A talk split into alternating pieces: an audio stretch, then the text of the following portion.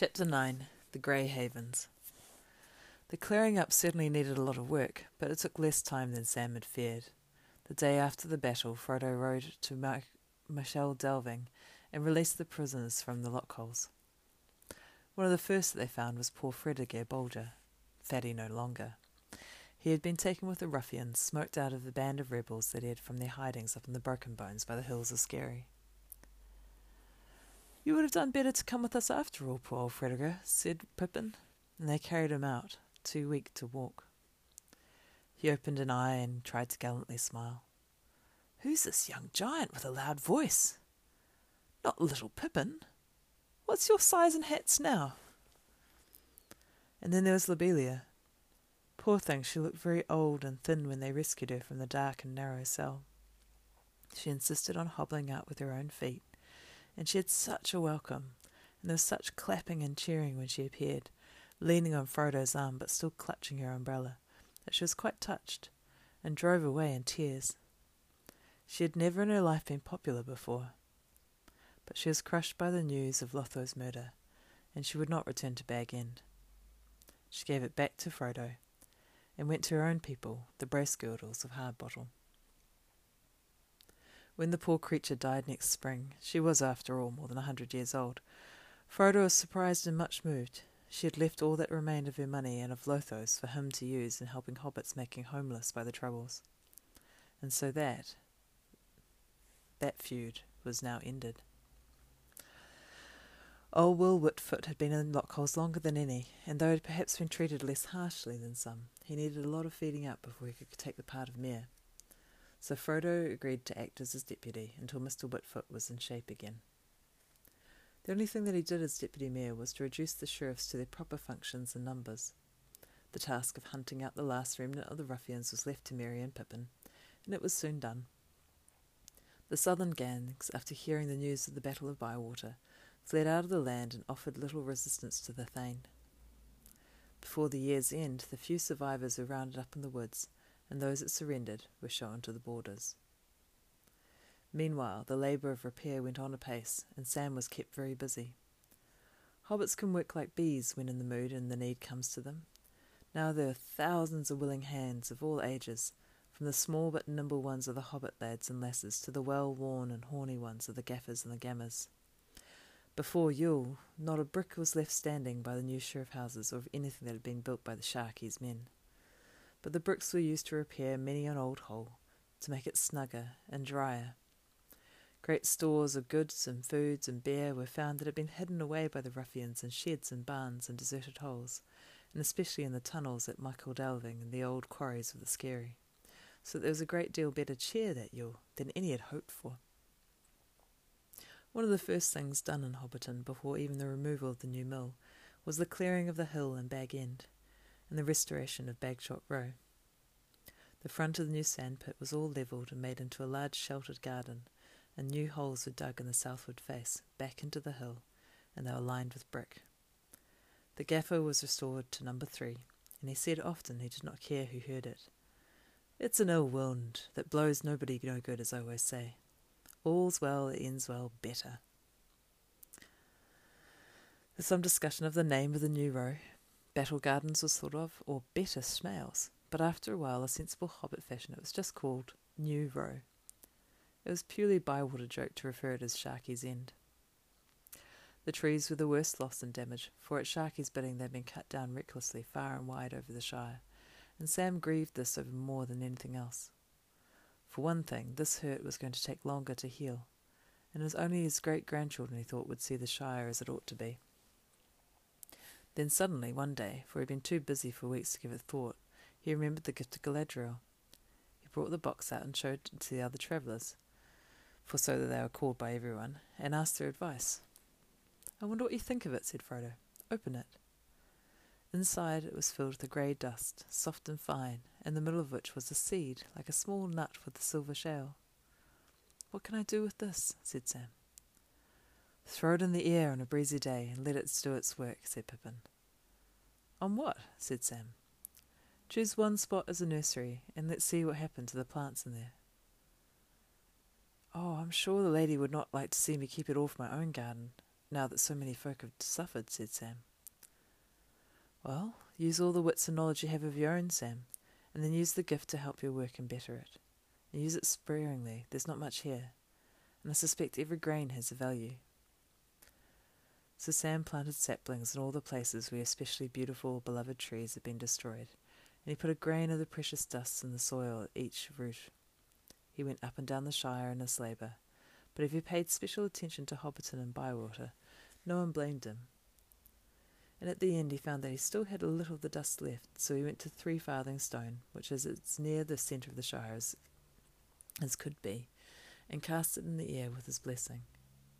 The little silver nut he planted in the party field where the tree had once been, and he wondered what would come of it. All through winter he remained as patient as he could be, and he tried to restrain himself from going round constantly to see if anything was happening. Spring surpassed his wildest hopes. His trees began to sprout and grow, as if time was in a hurry and wished to make one year do for twenty. In the party field, a beautiful young sapling leapt up had silver bark and long leaves and burst into golden flowers in April. It was indeed a Malorn, and was the wonder of the neighbourhood. In after years, as it grew in grace and beauty, it was known far and wide, and people would come on long journeys to see it. It was the only Malorn west of the mountains and east of the sea, and one of the finest in all the world. Altogether, 14,020 in the Shire was a wonderful year. Not only was there marvellous sunshine and delicious rain, in due times and perfect measure, there seemed something more, an air of richness and growth, and a gleam of beauty beyond that of mortal summers that flicker and pass upon this middle earth. All the children born or begotten in that year, and there were many, were fair to see and strong, and most of them had rich golden hair that had before been rare amongst hobbits. The fruit was plentiful, that young hobbits very nearly bathed in the strawberries and the cream, and later they sat on the lawns under the plum trees and ate until they made piles of stones like small pyramids or heaped skulls of a conqueror, and then they moved on. No one was ill, and everyone was pleased, except those who had to mow the grass. In the south farthing the vines were laden, and the yield of leaf was astonishing. And everywhere there was so much corn that the harvest, at uh, harvest every barn was stuffed. The North Farthing barley was so fine that the beer of 1420 malt was long remembered and became a byword. Indeed, a generation later, one might hear an old gaffer at the inn, after a good pint of well earned ale, put down the mug and say, Ah, that was a proper 1420, that was. Sam stayed at first at the cottons with Frodo, but when the new row was ready, he went with the gaffer. In addition to all his other labours, he was busy directing the cleaning up and restoring of Bag End and he was often away in the Shire on his forestry work, so he was not at home early in March and did not know that Frodo had been ill. On the thirteenth of that month, Farmer Cotton found Frodo lying in his bed, clutching a white gem that hung on a chain about his neck. He seemed half in a dream. It's gone forever, he said.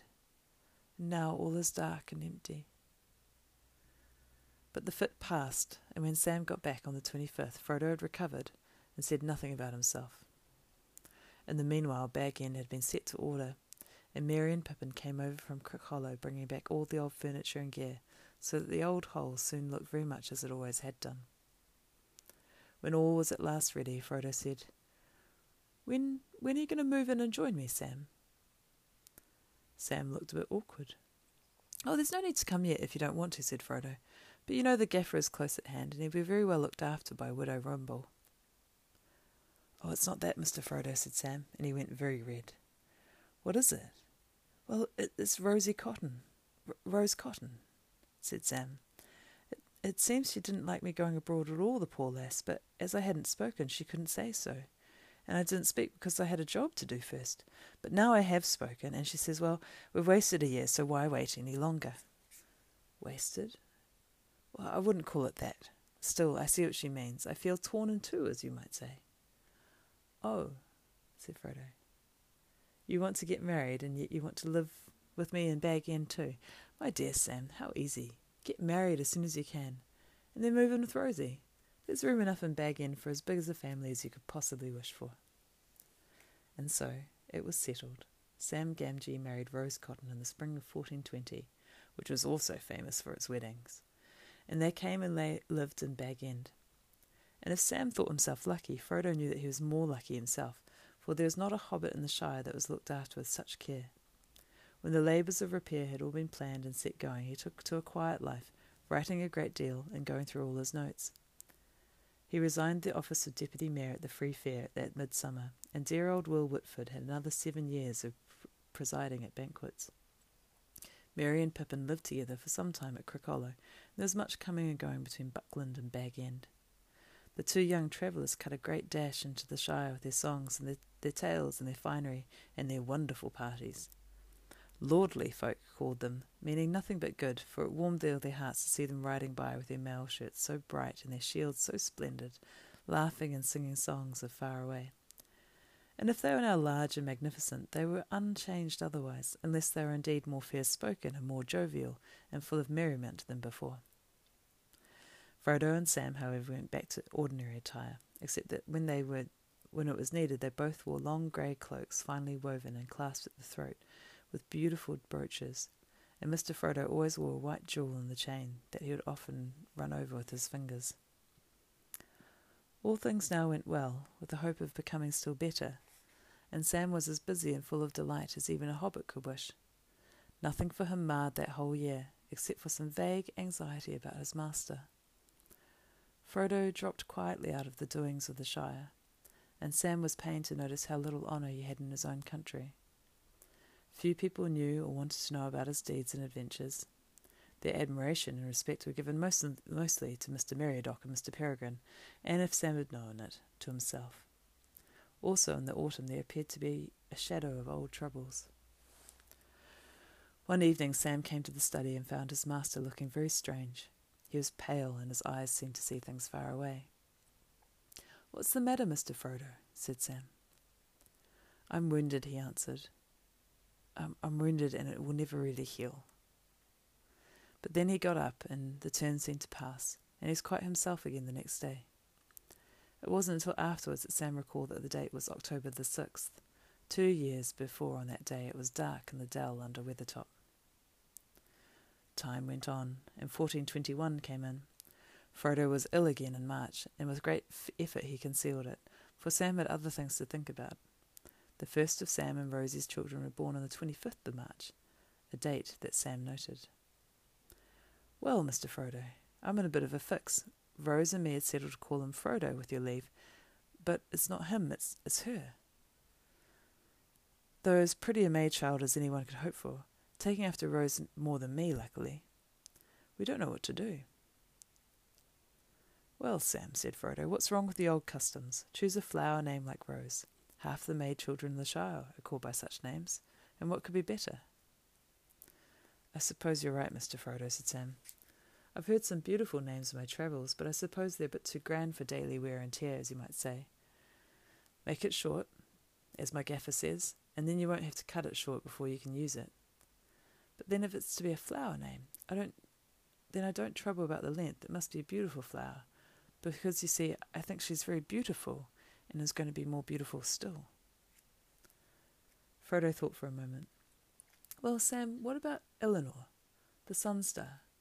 You remember the golden flowers and the grass of Lothlorien? Oh, you're right again, Mr. Frodo, said Sam, delighted. That's what I wanted. Little Elenor was nearly six months old, and 1421 had passed to its autumn when Frodo called Sam into the study. It will be Bo- Bilbo's birthday on Thursday, Sam, he said, and he'll pass the old took. He'll be a 131.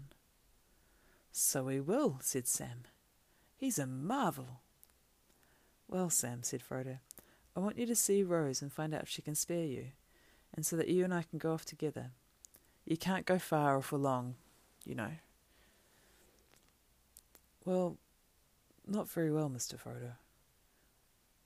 Well, of course not, but never mind. You can see me on my way. Tell Rose that you won't be away very long, not more than a fortnight, and I'll bring you back safe. I wish I could go all the way with you, Mr. Riven- uh, to Rivendell, Mr. Frodo, and see Bilbo again. And yet the only place I really want to be is here.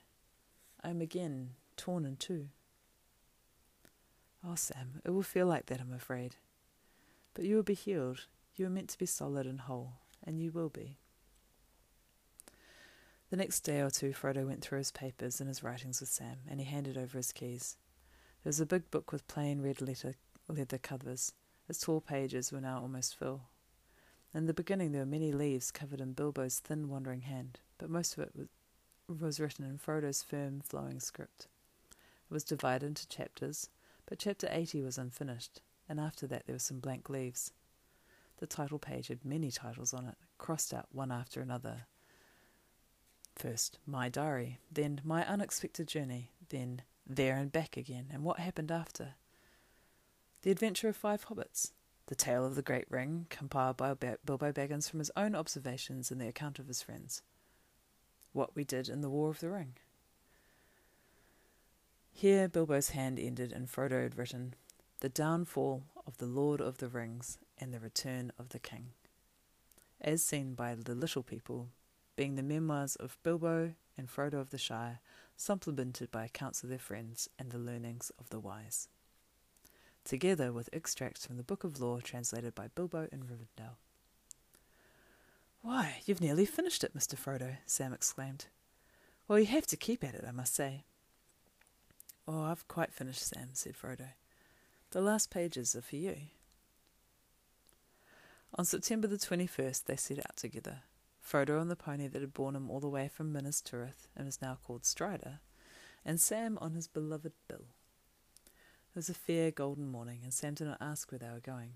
He thought he could guess. They took the stock road over the hills and went towards the woody end, and they let their ponies walk at their leisure, they camped in the green hills, and on September the 22nd they rode gently down to the beginning of the trees as afternoon was wearing away. If it isn't the very tree you hid behind when the Black Rider first showed up, Mr. Frodo, said Sam, pointing to the left. It seems like a dream now. It was evening, and the stars were glimmering in the eastern sky as they passed the ruined oak and turned and went down the hill between the hazel thickets. Sam was silent, deep in his memories. Presently he became aware that Frodo was singing softly to himself, the old walking song, but the words were not the same. Still round the corner they may wait, a new road or secret gate. And though I oft pass them by, a day will come at last when I shall take the hidden paths that run west of moon and east of sun. And as if in answer from down below, coming up the road of the valley, voices sang. Uh, Elbereth Githoniel, Silvan Palmiliel, Omenal Elga Neleth, Agithlon El Albereth. We still remember we who dwell in this fair land beneath the trees, the starlight on the western seas. And Frodo and Sam halted and sat silent in the soft shadows until they saw a shimmer as those travellers came towards them.